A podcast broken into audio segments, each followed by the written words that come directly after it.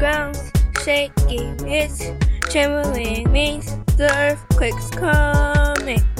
Under the surface, the rocks are moving.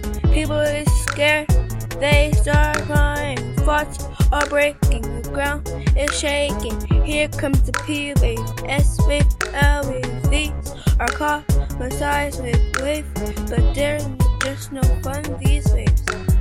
Ground's shaking, it's trembling, means the earthquake's coming.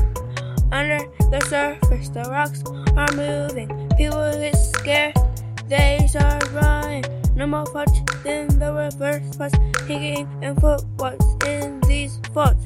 Then there strikes him another kind of thought. When they move, the earth will jolt.